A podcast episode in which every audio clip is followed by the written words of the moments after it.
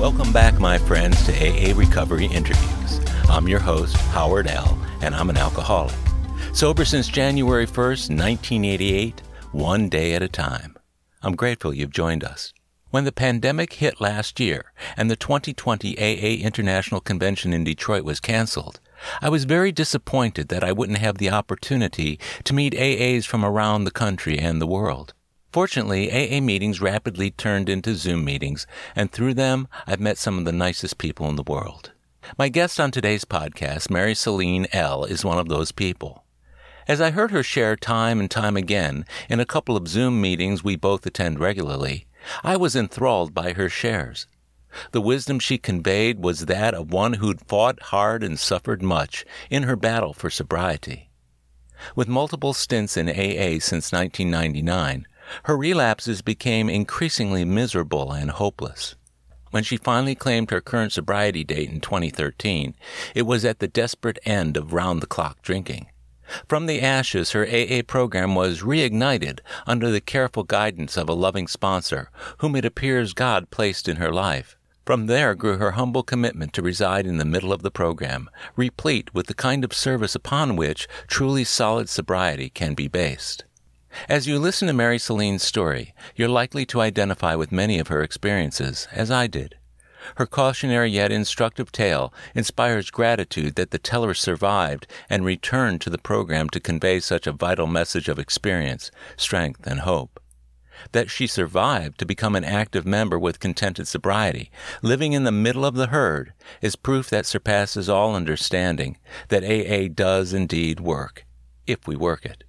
For this podcast, the 28th episode in AA Recovery Interviews, please allow me to share with you the next 60 minutes with my friend and AA sister, Mary Celine L.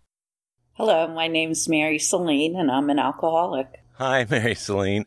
I'm so glad that you were able to join us this morning. This is a really uh, kind of a momentous morning in that yesterday the Centers for Disease Control and Prevention lifted the mandate for masking and social distancing, which is huge for AA. Had you heard about that? Yes, I have, and it is very exciting. It's been a long year plus. It has, hasn't it? Have you had the opportunity to go to any live meetings since last year at all? I attend a beach meeting on Sunday Mhm. mornings, a big book meeting, and Uh-huh. I live in Florida on the East Coast near the beach, and I love that beach meeting. We uh, read a chapter from the big book, and then uh, we have a little swim break in between. So, and then come back and yeah. So it's really a different kind of meeting, but it's beautiful Wow. because it's in the morning and the energy Uh-huh. is fresh and it's very um, peaceful and meditative. Sounds really invigorating too. It is. That's the first AA meeting I've ever heard of where people wear their bathing suits to it. That is Well, in the winter, we're not wearing bathing suits. It actually can get quite cool here. And that's fun too. You know, sit in the fresh air and the breeze, and it's great. Yeah. Well, before we go any further, I just want people to know that Mary Celine is your first name and your last initial is L. Just so people won't think that I'm using Mary with Celine as your last name. That we'll get that uh, out of the way up front. The first meeting I went to and I said, Hi, I'm Mary Celine, somebody said, No last names. I said, No, it's my first name. So you've been doing Zoom meetings, and I guess that's where you and I met last year. Was at the Zoom meetings out of London, of all places. right. right. So this American invasion of London, or of, of Great Britain, that you and I have been a part of. How did you find your way to those meetings? There's a woman in my home group in, down here in mm-hmm. Florida that um, lives part of the year in London, and I knew nothing about Zoom when the pandemic came.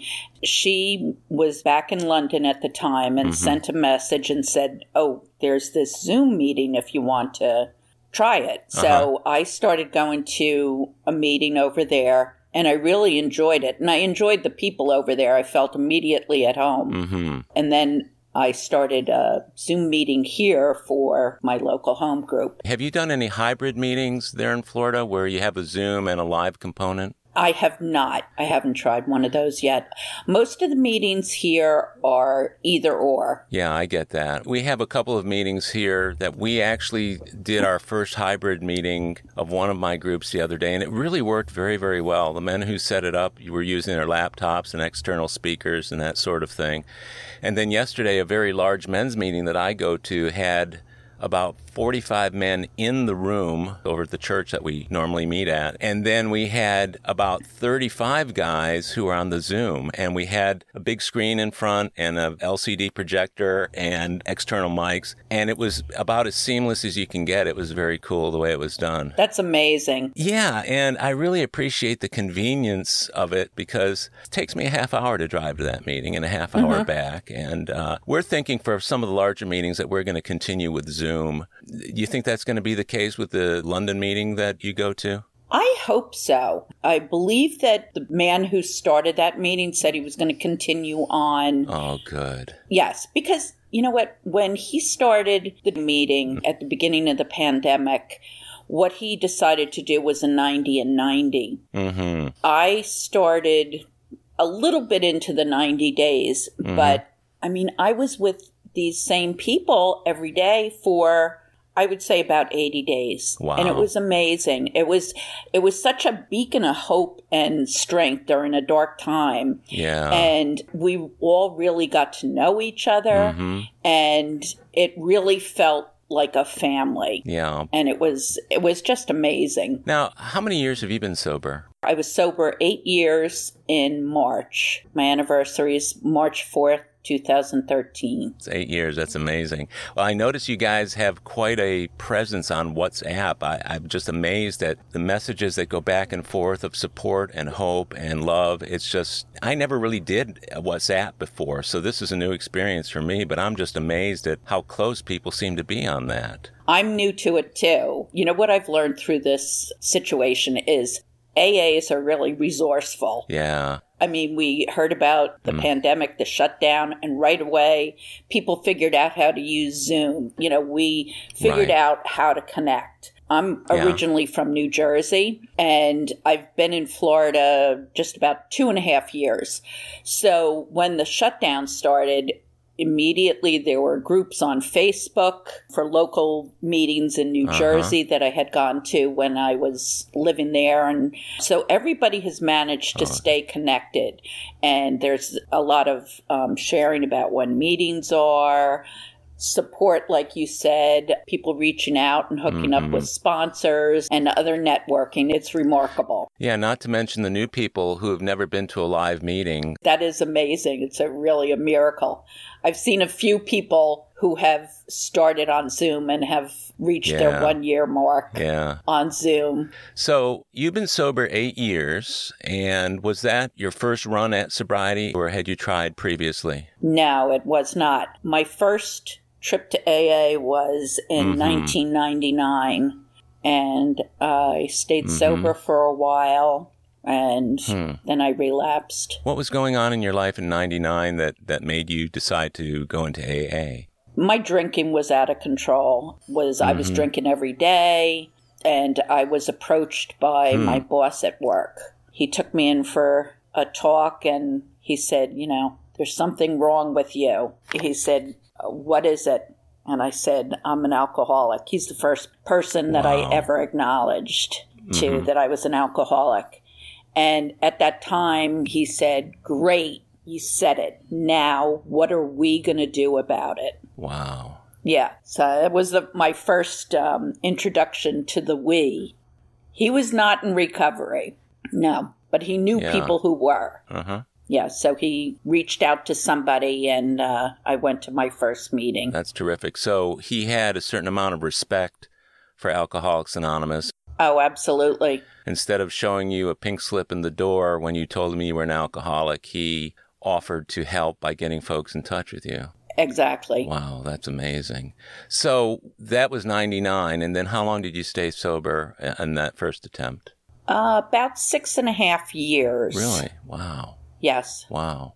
And were you active in the program during that period of time? What happened was I, I started out, I have to say, I had, I didn't want to go to AA under any circumstances because I had that contempt prior to investigation. My mother was an alcoholic and uh-huh. she had come to AA and I was just so resistant to to going. Mm-hmm. But I mm-hmm. do remember that the first time I went I could immediately feel the love from the people that mm-hmm. I met yeah. there. And mm-hmm. I did start going and I started doing the steps with a sponsor. Mm-hmm. And we finished steps four and five. Yeah. And unfortunately, that was as far as she had gone with her sponsor. Mm-hmm. So I was left with all that stuff. And I mm-hmm. felt uncomfortable and I felt like something was missing. So mm-hmm. instead of, uh, I started looking elsewhere for it. I started going mm-hmm. on spiritual retreats and, mm-hmm. you know, looking, reading mm-hmm. a lot of books, and I started uh, cutting back on my meetings. Mm-hmm. And eventually. I drank. So six and a half years later, from the 1999, you drank. Did you find any of what you were looking for in any of those other approaches?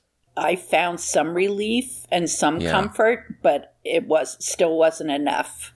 Mm, mm. Now I was still felt like something was missing. Hmm.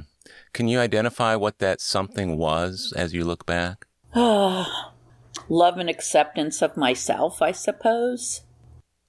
I still felt unworthy. Mm-hmm. So after six and a half years, you went back out. How long did you stay out before you came in again? I was out for two years. I had gotten in a relationship early on in those six years. Mm-hmm. And the man that I was with um, died. That's really what started off the drinking again. Yeah. And I yeah. drank, I got to a point where I was drinking around the clock and I mm. almost died. I was in the hospital for like two and a half weeks. And then mm. I had to go to a subacute rehab because I couldn't walk. Hmm. I couldn't write my name. I could, uh, mm. you know, I couldn't take care of myself. Mm-hmm. So that was a long haul. And um, after that, I thought, I, you know, I believed to the depths of my soul that I would never drink again. Mm-hmm. And I didn't drink for three years, but uh, I didn't come back to AA because I yeah. thought I was done. And then mm. one day, I just thought it would be a good idea to have a drink. Hmm. And I did. And very rapidly, yeah. I would say within six weeks, I was back to drinking almost around the clock. And everything wow. kind of crashed and burned yeah. quickly. What year was that? That was in 2013. So, when you picked up the last time before I guess you finally got sober, was it that you couldn't recall what had happened the last time or didn't have the impact that it had at the time previously? Or was it that you didn't care? What, what was behind the picking up at that point? No, I think I think it was um, that I didn't remember how bad it had been. Right. Even though you're in the hospital, you're facing all of these mm-hmm. these consequences physically from the previous bout with the disease. When you decided to pick up again, it's as if that never happened or you just couldn't recall it with sufficient emphasis or like it never happened. It would yeah. be different this time. Delusional. Delusional yeah. thinking. That sounds like a really rough road you had from 99 to 2013. It was a really rough road. And there have been times in the past where I've regretted that I didn't get this program when I the first time I walked in the doors, mm-hmm. and I mm-hmm. used to have some shame around that. But yeah. today, I accept that I had to go through everything that I went through, and I had to um, drink every drink that I I did to get where I am today. Yeah, and that today I love this program. I cherish my sobriety. Yeah, and uh, I wouldn't trade it for anything. And I never had that feeling in the past. Yeah, isn't that amazing? And yeah. I can I can hear it in your voice and see it in your demeanor that there seems to be a real gratitude that's coming through for being sober now after everything you went through on that hard fought road to finally getting sober. That's amazing.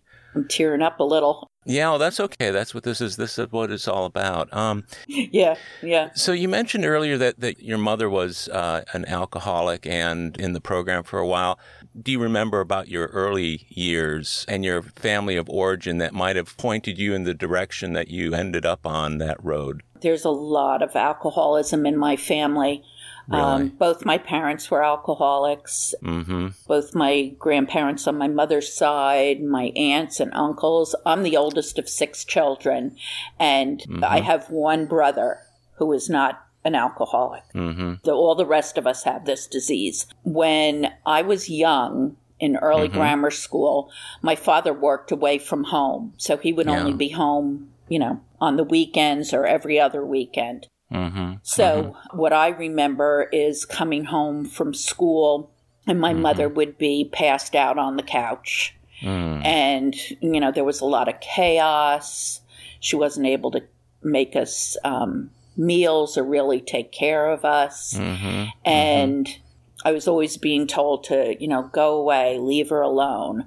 Hmm. So it was it was a scary time. Um, felt very unsafe and and unloved. Yeah, that's a tough thing to feel when you're just a little kid. You said you were in grammar school when all when this was going on, so you had younger siblings who were also affected by this. They got home from the same school you were going to and had to encounter what you were seeing, huh? Yes, and at the same time, I had a couple of siblings who were still young enough that they were home with my mother all day. Oh my. So Yeah. Yeah, What was your dad doing when all this was going on? Was he aware of this at home or what was happening with him? he was working away from home. So he Uh-huh. would just be home on the weekends. Like he would come Okay. Mm. home on a Saturday morning and then have to go back to whatever location he was working at on Mm-hmm. Sunday evening.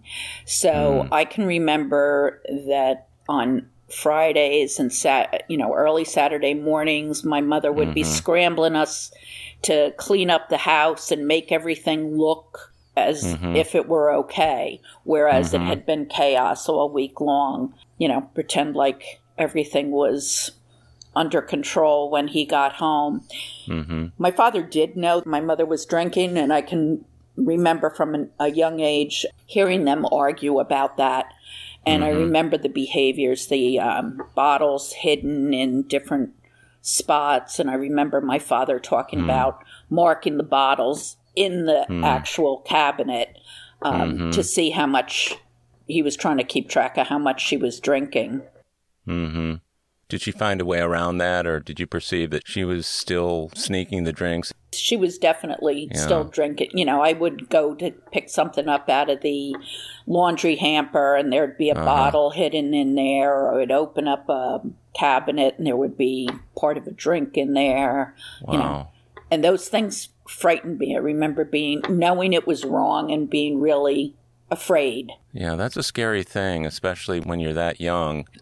So you were largely without a father during the week. Now, when he came home on the weekends, was he also drinking on the weekends, or was he there for you and the and your siblings? He uh, drank also, but I would say Huh. his alcoholism hadn't progressed to being really out of control at that point. But I don't remember really doing anything fun or anything like that. You know, wow. he was just Wow. there. Did this continue through your adolescence and into your teen years? My mother stopped drinking for the first time when I was in like fourth grade. Oh, okay. Okay. Yes.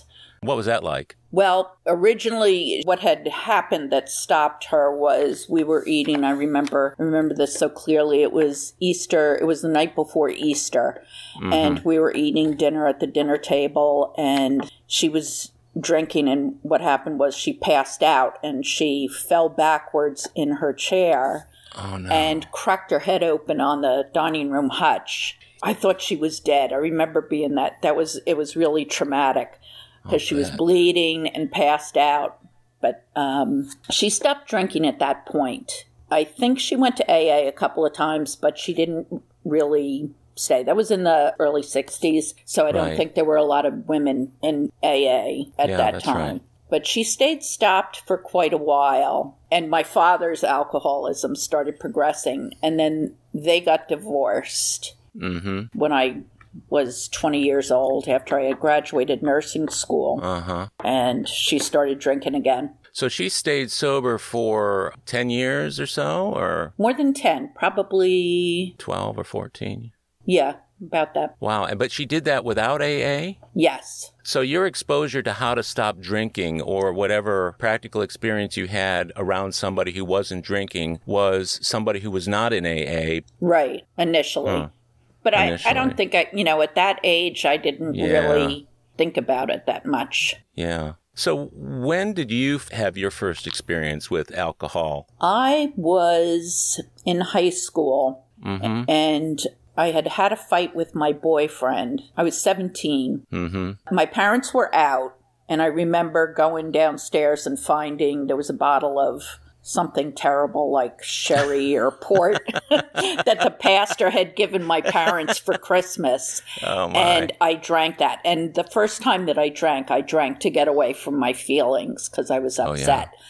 And mm-hmm. somehow that's right what I went to alcohol. So it worked. Yeah, it worked. I got sick and felt terrible physically, but you know, it was that my first drunk was to get away from emotional pain. Hmm. The trade off. So you got away from the emotional pain against the physical consequences, getting sick afterwards. Did you make the conscious decision to continue or did you say that's enough of that, I'm going to stop or what was your what was your thinking at that time? I didn't really drink again. I didn't make a decision to stop. Mhm. I didn't drink a lot, really. I mean, I would drink at a party a little bit. Mhm. Um, I think when my drinking really started taking off was when I went to nursing school.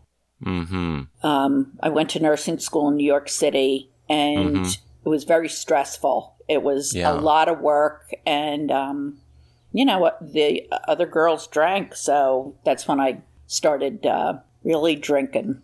From the beginning, I kind of never knew how it was going to go. Sometimes I I, could drink a lot and it would be okay, and sometimes I would drink and I would black out. Mm-hmm. Was it with the same intent that you had drank that bottle of sherry or, or whatever that was at the time? Was it to get away from the feelings or was it to relax? What, what was behind that decision? I would say it was a mix. Mm-hmm. I'm sure I was drinking more because of the stress, but it was Yeah. also because I was of age and we could. And, you know, we would have parties, we would go out together and, Mm-hmm. you know, have dinner and have some drinks. And it was, some of it was fun. Mm-hmm. Some of it, I would say, was a stress reliever. Okay, so that would have been in the 70s. Were you also involved in drugs or pot or any of that sort of thing at the time? No, not at that time. hmm A, a number of people I've interviewed just stuck to just drinking. How did you find the alcohol affected you in terms of your studies and in terms of getting through nursing school? Did it make it harder, easier, or was it imperceptible? I am sure I could have done better in nursing school if I hadn't been drinking. Mm-hmm. I don't remember consciously that I was um, physically sick, really, from drinking, but I would be tired. One of my earliest interviews was with a man by the name of Scott B. He actually was involved in teaching a course to medical students on alcoholism and drug addiction. One of the points he made was the the lack of understanding and the very, very minimal training that prospective doctors and nurses get regarding the diseases of alcoholism and drug addiction. Do you recall uh, any courses that you had, or was was there anything within the curriculum that flew in the face of what you were doing on your own after hours? Not at that point. Not at that point. I remember we would we learned about different liver diseases, the impact of alcohol. We learned a little bit about alcoholism. It's a very small part of our curriculum Mm-hmm. at that time. As a matter of fact, a year or two after I graduated, working in ICU and seeing a woman who was in there for alcoholism and she had esophageal bleeding, Mm. I can remember so clearly looking at her and thinking, how did she let herself get like this? Hmm. So you, you could not draw any personal connection to what she was going through and what your future might hold. Oh, not at that time, no. Especially when we're that age and after graduating, it's so easy to feel unaffected by the rest by the rest of the world. But being a nurse, did you find you were a little bit more attuned to that from the standpoint of it affecting you positively or negatively, or, or were you detached from it and that's what helped you not internalize the potential for it to cause problems in your life? I don't think I tuned it out or anything. I just think I lacked awareness. Uh huh. Once you had your nursing degree, you went to work as a nurse. I came back to New Jersey and, and worked in New Jersey. Uh huh. So, what did your drinking or your alcohol use look like in the succeeding years after you started working as a nurse in New Jersey? I should say first, I got married right out of nursing school. Oh, you did? Yes, I was uh-huh. 20 years old. It was just, I wanted to get away from home. Mm-hmm. I was looking for love. Uh-huh, like I uh-huh, said, yeah. I was always looking for love from an yeah. early age. So mm-hmm. I thought that that situation, being married, would make everything right. Now that I look back, I can understand that I was looking for relationships and situations to fix me and to give mm. me what I was missing. Mm. And that marriage only lasted two years. I knew at the time that I was getting married that it, I shouldn't do it, but you know, yeah. I was I was afraid to say I don't want to do this. It was like everything was on a roll, moving forward, and I couldn't sure. stop it. So uh-huh. that marriage ended up being annulled. I see. So is it fair to say that that marriage was unfulfilling? Yes it was. I was a new graduate nurse and I was working different shifts and the man mm-hmm. I was mm-hmm. married to worked days and mm. we were young and there was a lot of partying, but mm-hmm. you know, because I was homesick for where I had grown up oh, yeah. by the beach, it was just we were just kind of on different paths. Mm-hmm. Was he a drinker as well? He was a drinker too. I, you know, I don't know where he is today. I don't think he he did have alcoholism in his family, yeah. but I haven't seen him in many years, many many years. I, so I don't know. Um, mm. We certainly did our share of drinking at parties, and you know I have yeah. no idea where he is today. Yeah, well, being married at twenty is, I think, difficult enough because maturity wise, we're probably not at the point where we can be making really adult type intelligent decisions, but the ability to actually get married at 20 and see it last for two years. Do you feel that you walked away from that marriage with understanding or with confusion? Confusion. Yeah. In what way? I felt like a failure because the marriage didn't work. Hmm. And, you know, and that I was miserably unhappy. But I think that mm-hmm. I carried that as my, you know, blame on myself. Yeah. That there was something hmm. wrong with me that it didn't work out. Hmm. Did that cause your drinking to increase or ratchet up, or did, were you still drinking about the same at that point? What was your response to that? I was slowly progressing, I uh-huh. would say. You know, I moved back to where I was from, um, mm-hmm. you know, mm-hmm. by the shore. And right. I worked with a young group of nurses, and we would go out and after work and um, you know, listen to music and drink. And, you know, sure. it was, I was drinking a fair amount, but, you know, still having fun at that time, I would say. And mm. it hmm. wasn't impairing my my work or anything mm-hmm. like that. So were you keeping up with your friends? Were you leading your friends? Were you were you behind their use? Were there other alcoholics or potential alcoholics in that group? Probably potential alcoholics. Uh-huh. But around that time, when maybe when I was in my mid 20s, I was mm-hmm. seeing a guy who suggested to me that perhaps I was an alcoholic. And really? um, yeah. How did he do that? I'm just curious. What, what did he say to couch that particular uh, exchange? I guess I had had a lot to drink, and he said, I think you might be an alcoholic. And he wanted me to try to stop drinking. He had grown up in an alcoholic family. So he said, you know, see if you can stop. So I promised him that I would stop for six months. Yeah. And yeah. And wow. I didn't drink for six months. And I remember my friend saying to me at the time, Oh, you're not an alcoholic. You know, I lasted six months, but I, I remember at that time, really, I couldn't wait till those six months were up so I could prove to him that I wasn't an alcoholic and I could go ahead and go back to drinking. Okay, so was that the longest you had been sober to that point? Yes. Did your stopping drinking at that point for six months, did that improve the quality of that relationship? Did it make it more bearable or were you miserable not drinking? I was miserable not drinking. And again, what I've learned about myself looking back mm-hmm. is I mm-hmm. chose people who were like my mother. They were ah. emotionally unavailable. And right. I kept picking the same type of relationship over and over again.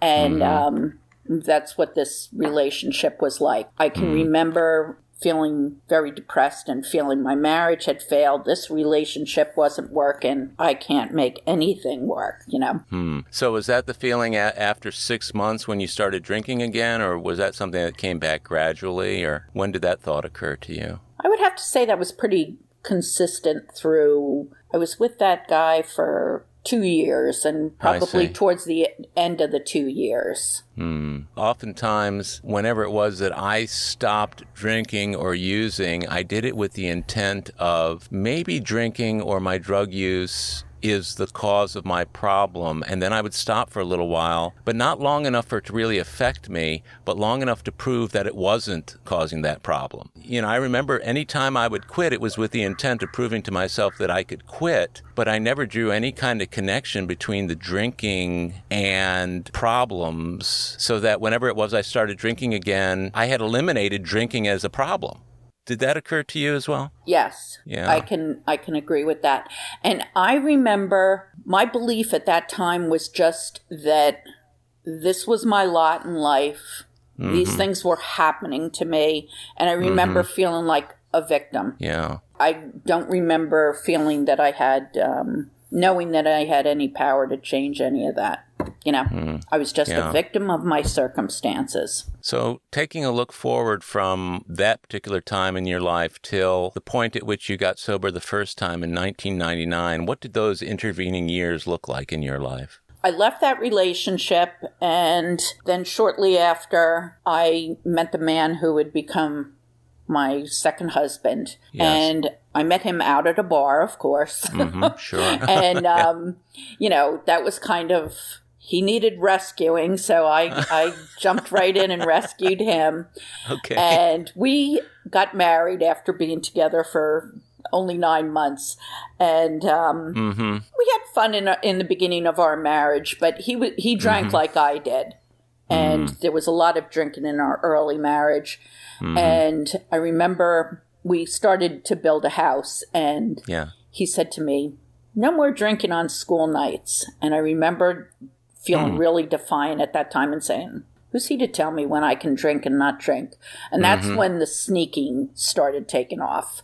And I, I started, you know, I would stop and get something to drink before I went home and the hiding and all that. All those mm-hmm. behaviors that had frightened me so much when I was little. Mm-hmm. You know, the hidden bottles and and mm-hmm. the sneaking and everything. I started doing them myself. Oh my. And we were married for 6 years, then I had a daughter. Mm-hmm. I did manage to stay sober or not drinking when I was pregnant and mm-hmm. Mm-hmm. I remember that being a challenge. I'll i remember bet. wanting to drink. Yeah. Frustrated because I couldn't a little, but mm-hmm. my drinking kind of slowed down then when she mm-hmm. was young, mm-hmm. a baby, and, you know, into her younger years. But then it started, um, you know, I was unhappy in the marriage and mm-hmm. I was drinking, you know, started drinking more. My drinking definitely escalated when she mm-hmm. was in grammar school. Wow. So once she was born and in her early years, baby, toddler, until she was in grammar school, were you trying to establish yourself as a responsible drinker or a moderate or occasional drinker for her sake? Or did you perceive any problem that was, a, was going on at the time that made you want to slow down? Not really a problem. You know, we had a lot of friends and mm-hmm. we're pretty social and sure. you know, friends would come to the house for dinner and we would drink. I don't remember trying to control it so much then. Mm-hmm. It was still mm-hmm. at the point where felt like we were still having fun. Mm-hmm. Although, you know, there were times when I would drink when I was by myself or before my husband got home from work. We'll be right back. My friends, if you're enjoying AA Recovery interviews, check out my Big Book podcast, the complete unabridged audio version of the first and second editions of Alcoholics Anonymous. It's an engaging word for word, cover to cover reading of all 11 chapters and original stories, including rare stories not published in the third or fourth editions. The Big Book Podcast is produced by Howard L., who receives no remuneration for this vital AA service work. Listen to all 85 episodes by subscribing to the Big Book Podcast on Apple Podcasts or wherever you get your podcasts. Or listen on bigbookpodcast.com. You'll know you've arrived when you see our logo, a first edition Big Book wearing headphones. And we're back. You were married for six years. Your daughter's in grammar school. So were you raising her by yourself at that point? No, he w- my husband was there. Oh, he was. Okay. Oh, yeah, yeah. No, I'm sorry. We were married for six years before we had her. Oh, oh, oh, oh, oh, okay. Okay. Yeah, I get it. I get Yeah. it. All right. Uh huh. He was uh, no, he he was there, um, Mm-hmm. and he was involved with her. He enjoyed they enjoyed um, you know doing things in nature, and he would take Mm-hmm. her for walks, and she was interested in animals and everything. So he was a participant. You know, he participated in her her care, and um, he was into sports and did triathlons and this and that. You know, a lot of our weekends were revolved around what races he was doing or or you know whatever. Mm-hmm. Looking forward from that point, she was in grammar school, and you said you started drinking more at some point along the way. Mm-hmm. What did that look like? That started to look like drinking kind of whenever I could. Really? I remember Uh-huh. like oh there would be a PTA meeting and I would go to that because I knew that the ladies all went out for a drink after, but I would drink Yeah. some before I went and Right. you know, go to the meeting, then go out with them and probably drink some more. It was more of a focus then. I see. By that time, I was I was drinking every day. Every day. Were you still working as a, a nurse at that time? Yes, point? I was. So you're working as a nurse, raising a child, drinking every day. How did you handle that? It wasn't easy. I remember. I guess not. That's a kind of obvious question, but I yeah, had to ask. yeah. no, it wasn't easy. But at the time, I thought I was managing okay. You know, Really? Uh, yeah, sure. okay. Yeah, Yeah, yeah. I did what was called private duty, that I just had I one see. person that I would take care of. So, you know, a lot of times it was the same routine day in, day out. So it wasn't really um, the most challenging type Right. of job. Right. And so if you were taking care of them, were you drinking on the job at that point? No. Okay. So you were still drinking every day and that continues until till 1999? Correct. So quite a few years, wasn't it, of just daily drinking, huh? Yes. Well, how would you rate those years? Miserable. Miserable. yeah. Yeah. Yeah. Just miserable. Did you ever draw a connection or did anyone ever try and help you draw the connection between your drinking and the misery of those years? I did have a friend who Mm-hmm. um, we used to spend a lot of time together Uh huh. socially with um, with other friends, and. Uh-huh. um, she pointed out to me. She, I remember going out to lunch with her, and we had a, a drink at lunch, and then we were Uh-huh. we went back to the car, and she took my hand and she said, "Mary Celine, I think I think you might have a problem with alcohol," and she told me some things that she had noticed.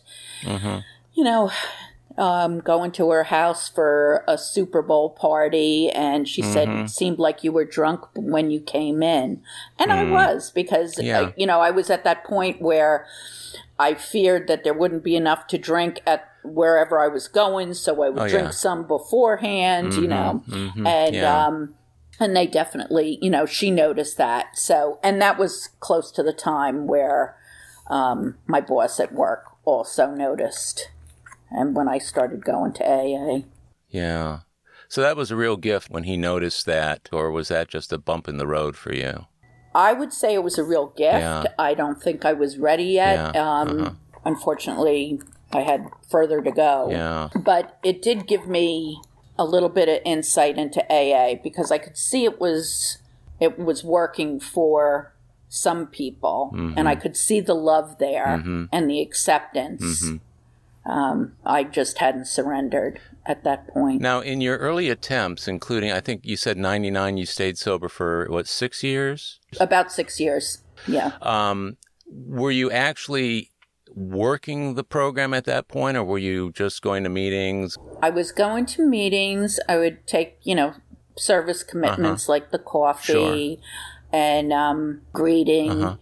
I worked with my sponsor. I went through a few different sponsors in the beginning Uh huh. till I found this one woman, and um, we got to step four and five. Uh huh. And then that was as far as she had gone with her sponsor. So Wow. yeah, we didn't really go any further. I think there was a point in time in, in AA, what I've heard from different people sharing, that they didn't do the steps the way they're written in the big book. Um, that a lot of people just went to meetings and stayed sober that way. So uh, after six years, you went back out. How many years did you stay out at that point? Two years. And then you came back in. What were you thinking when you came back in that after that slip? Did you have any clue as to what went wrong the first time? How were you feeling? I was feeling at that time, I felt so broken and hopeless. You know, I, I had a big fear that I wasn't going to be able to get sober and stay sober. I see. But when I came back the second time, I do remember seeing women and men who had been there the first time I was there, Uh-huh. and they were still there and still sober. Yeah. So I had a glimmer of hope that it worked for some people. Yeah. So maybe it could work for me. Yeah.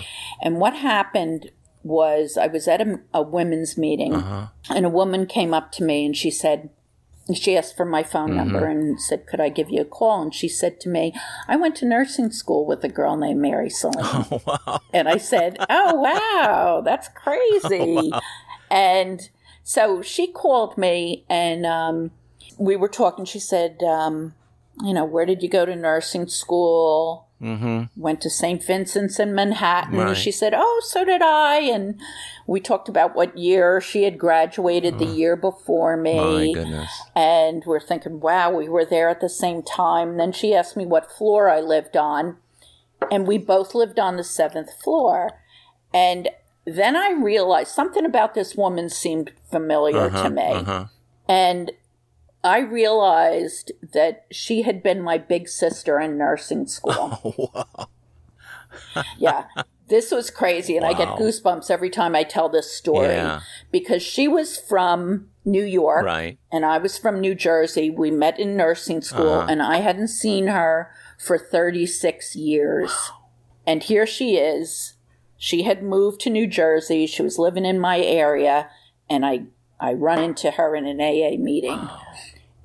And she became my sponsor. That's amazing. And she took me through the steps, Wow. the way they're written in the big book. Wow. From big sister to sponsor in a 36 year period. That's amazing. Yep, isn't that amazing? That is amazing. and that to me was divine intervention that- for sure. That sounds like a that sounds like a God deal to me. Sure does. Mm-hmm. Wow, that is so cool. So, uh, how long had she been sober uh, by the time you guys got together?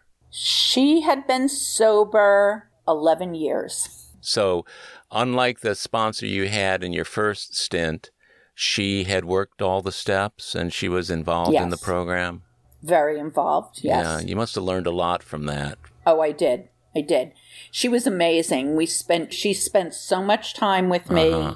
We read through the big book Yeah. page by page and, you know, really did thorough steps. Uh huh. And it made all the difference in the world Oh, that's wonderful. So you stayed sober at that point until when? till now. Okay, so we're talking the intervening period between the second time you got sober and your last time getting sober Well, when I I had that first period, for six. then I drank for 2 years Right. and then yeah, almost died. Then I had 3 years but not going to meetings. Oh, yeah, that's right. Okay. And then that brought me to 2013. Wow, that's amazing. So, what was it like going back into the rooms of AA with that kind of person on your side, with a sponsor of that quality? Oh, it made a huge difference. I can remember feeling, you know, before I met up with her, going back and feeling ashamed. Yeah. And being concerned about how people would look at me, think of me. Mm-hmm. And they really were very loving. That's great. And accepting. Mm-hmm. Yeah. So mm-hmm. um, that taught me a huge lesson for, you know, how to welcome people. I feel that I can I can help people who have relapsed. Yeah. You know, I think God bless the people that walk in the doors and never drink again. Yeah. But that hasn't been my experience. And that promise of no matter how far down the scale we have gone, our um, experience can benefit others has really come true for me. I've noticed that too. Whenever people come back, the degree to which the people who were there while that person was out, welcoming them back and assuring them that the only thing that's changed is their sobriety date and nothing they learned the first time is is eradicated, but instead it goes into the experience column for them and, and being able mm-hmm. to know what it's like. So, Mary Celine, you have something that I don't have. At 33 years, what I don't have that you do have is the experience of having gone out and come back in. Mm. And I don't know if I ever went out that I'd make it back in because of the feeling that this is something I've worked hard for many, many years and I've done it for so long that to go out would be throwing away a huge, huge important part of my life. So the the kind of experience and um, extraordinary insights that you're able to bring back in, given what happened to you, I think is such a gift to the people who are are in the program. So, how long did it take you to get through the 12 steps? We started from scratch and went through the steps the way um, she had been taken through them with her sponsor. Mm-hmm. We met every week for the first few steps. Mm-hmm. And then, you know, when we got to four and five, it was every other week, and we spent a few weeks on those. Mm-hmm. I would say, you know, we went through in a couple of months, cool, maybe three months, and um, at this time, I looked at the program so much differently. Uh-huh. I did lose my job uh-huh. as a result of that that relapse. Mm-hmm.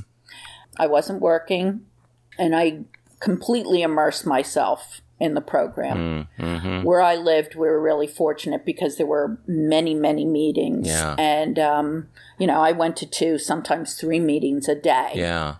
And stayed really close to her and, and um, really got into, I, as they say in England, in the middle of the bed, I'm used to yeah. in the middle of the herd. Yeah.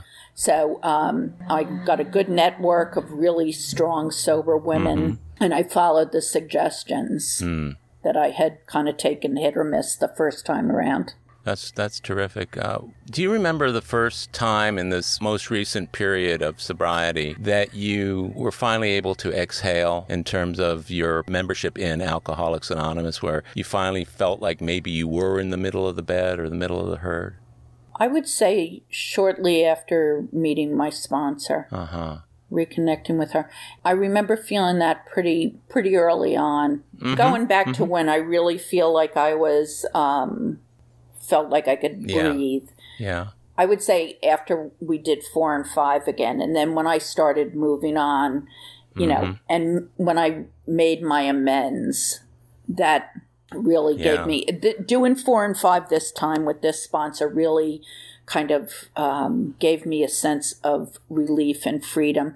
The first time I was in, yeah, I know now looking back that I really wasn't honest. Sure, I didn't realize it at the time, but I wasn't able. Mm-hmm. To, my things I had to be broken down. Mm-hmm. I was so afraid to ask for help. I was so afraid to say yeah. I want to drink.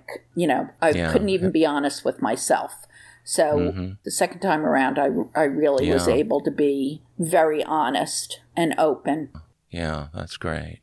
That's kind of how it was with me and my sponsor, where once he had taken me through the steps, I finally felt like I was a member of AA because I had lied so long in meetings about where I was at in a program that I wasn't working, but trying to convince everybody that I was. That uh, when he said you got to get in the middle of the herd and you'll know it when you get there, that's kind of like it was was for me too. Speaking of, of service work and other things, were you involved in sponsorship or what did your service work look like in, in your number of years you've been sober? After I went through the um, the steps with my sponsor Eileen, then she said, You're ready to sponsor other women. And I have sponsored, uh, you know, a fair number of women. Some have stayed, some have not, you know. I have had a sponsee who just couldn't uh-huh. get honest about her drinking and she died. Um, I, mm-hmm. It's heartbreaking, heartbreaking. And I, you know, I said to her, I know, you know, I've been where you are, but, mm-hmm. you know, yeah. they say we can't give it away, you know? Yeah. The person has to want it. But I've found mm-hmm. tremendous mm-hmm. gratitude in sitting down with a sponsee and going through the book mm-hmm. and doing the work. And that just um, reinforces my gratitude for for the program. It's I yeah. feel like it's really strengthened yeah. my sobriety, and um, you know I try to reach my hand out whenever I can, and I find I don't push myself yeah. on people. I find that if I let it be, the people who mm-hmm. the people who need to work with me will will find me, and vice versa. Yeah, yeah. And the whole thing about Alcoholics Anonymous being a program of attraction, I think there's no more obvious place that that is true than in the people who approach us to be their sponsors. Oh, definitely. Because I've I've always felt like the guys who I sponsor, and I sponsored a lot of men over the years, and a number of them are still around with long term sobriety, but uh, you know, it seems like their issues, strangely enough, are my issues. Mm-hmm. Their difficulties and struggles are, are mine. And sometimes I think my higher power kind of sets that up in a way to not only help me help them, but to help me help me mm-hmm. and to help them help me. And it's, it's just a beautiful synergy. Uh, have you found that to be the case as well? Yes. And yeah. what I do, I remember the first time that I was in, um, they said get a sponsor. So I just like randomly picked someone, and I uh-huh. can remember when feeling like it it wasn't really um, comfortable for me, uh-huh. but looking at it is like, oh, I can't I can't tell her. I want to work with somebody else. Yeah. And uh-huh. so when I meet women today and they ask me to be their sponsor, I always say, you know, explain to them in the beginning, this isn't a marriage and, you know, We'll try it, you know, we'll do temporary until we make sure that we're both comfortable. And that's great. You know, if you feel that this isn't mm-hmm. right for you, then you can find another woman, but I'll be here mm-hmm. until if you feel comfortable. And um, mm. so that's worked out well yeah. for both of us. I, you know, and I have had sponsees that um, that I've had to let go. I did work in the field for a little while, mm. and they had a saying, mm-hmm. you know, if you're working harder than mm. they are, there's something wrong. And I had a, mm-hmm. a girl who mm-hmm. was who's doing well, and oh. we started on the steps, and we were up to eight, and uh-huh. she um, she was getting things back and was very busy, and you know, I said, you know, we really need to get back on these mm. the steps, and um, she just said, Well, if you really want me to do them. And I said, That's not what it's about. You need to want them. So. Yeah.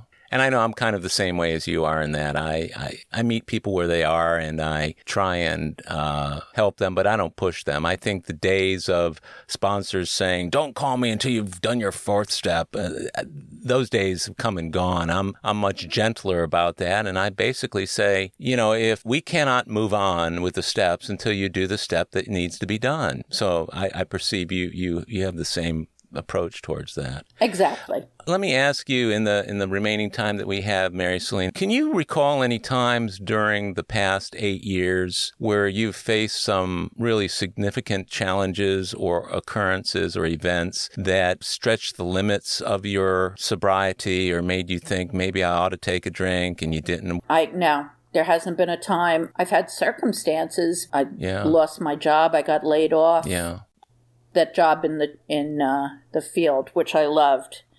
I um, I lost that. I got laid off, and I was really sad about that.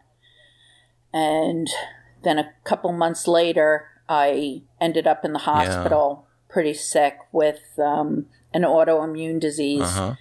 Yeah. And I was in the hospital for a week and I had no insurance and it was and you know it was a little scary time and I was I was really yeah. quite sick. So I had no insurance, no job, no money. The thought of having a drink absolutely never crossed my mind. And I haven't had that that obsession It's wonderful. and desire Yeah. to to drink has been removed from me. Um, I feel so firmly entrenched Yeah, in in AA that you know I I haven't had any desire, and I'm really Yeah. grateful for that because I did struggle with that the first time around Yeah. that obsession. Quite a spiritual bank account if you got through all of that without drinking. Sounds like you were working the kind of program that supports us through that experience. I believe so. Yeah. I really feel carried. I feel that today I have that faith that no matter what I have to go through, hmm I'll be okay. I really have that belief that I am never alone. You know, I feel really connected these days to the program and to the fellowship. I have to say too, after over the past year plus since Uh-huh. we've been in lockdown, I just looked at Uh-huh. this as an amazing opportunity. I have gone Uh-huh. to more meetings in Hmm. I love it. I love it. It has been such a gift. I think that I can get on a meeting and be with I'm getting goosebumps again. Can get on a meeting and be with people from all these different countries all around the world and still like hmm have that connection. And we had the Uh-huh. same problem and we have the same solution today. And it's so it's been amazing. And i feel like this has really enriched my my sobriety and given me so much more uh, gratitude Yeah, yeah. I was going to ask you about some of the gifts that you've experienced over the last eight years, but sounds to me like you just listed one of your one of your favorite gifts of the program, and I know it's been that way for me as well. one other one other huge gift is um now my daughter is uh, she'll be 33 on sunday Uh huh. four years ago, she got a job offer in Florida. And I had lived my whole life, as I told you, in New Jersey within Uh-huh. pretty much a five mile radius. And Uh huh. never could picture myself moving. And she, when Hmm. she moved to Florida, she's my only, she said, Why don't you move down here? And when I got laid off from that job, and, um, you know, after I had that health issue, Mhm. I decided I would move down here with her. So I'm really grateful for that today. I've retired from nursing. Uh huh. I just, I love my life today. I'm just, but the first thing I did as soon as I got myself settled where I was living was to go Uh-huh. find meetings because I knew that I Mhm. needed to connect with AA right away and, um, you know, meet my new people. So I went to that beach Yeah. meeting and uh, started making my connections here. Yeah, I was going to ask you what that was like for you because I think it was my last guest, uh, Emily, who talked about when she moved from Kansas to Houston and how difficult it was because the meetings weren't like they were where she was. And how did you find the adjustment to meetings and to the people in AA in Florida? That was a little bit of an adjustment. It feels like here the meetings are more fragmented.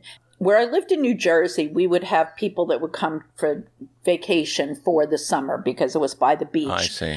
And down Right. here, there are a lot of snowbirds, people that come for the winter Right. and then then leave. So Mhm. when I lived in New Jersey, I would see the same people almost every day at different Right. Mm-hmm. meetings. You know, we could support each other in our progress and in sobriety and Uh huh. more of a community feel. Here, it's a little more separate. Like I'll see somebody at this meeting, I won't see him until a week later at, at the next meeting. Yeah. So that was a little bit of a challenge for me, but you know, I always find that I um, gravitate towards the people that I need to be with, and I found an amazing sponsor down here, and Oh, you did? yes, I did at that beach meeting. So Oh, yeah, wow. so and Oh, she's wow. a nurse too, so Wow.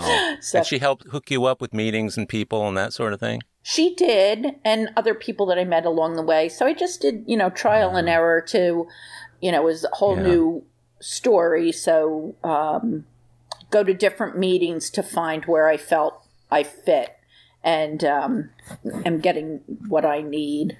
Hmm. So, as we wrap up, uh, could I say you are living in contented sobriety? Oh, yes, definitely. Definitely. Now, I, I love my life today, and mm-hmm. I know that that's due to my sobriety. And I wouldn't have my sobriety mm-hmm. if it weren't for, for the um, program of Alcoholics Anonymous and the fellowship. Yeah. Yeah. I feel the same way, and it came through loud and clear today in our discussion. And uh, I want to thank you from the bottom of my heart. This has been really beautiful, uh, Mary Celine, and I've so enjoyed getting to know you during the time we spent together today, but little bits and pieces of you over the last year. It's been really remarkable.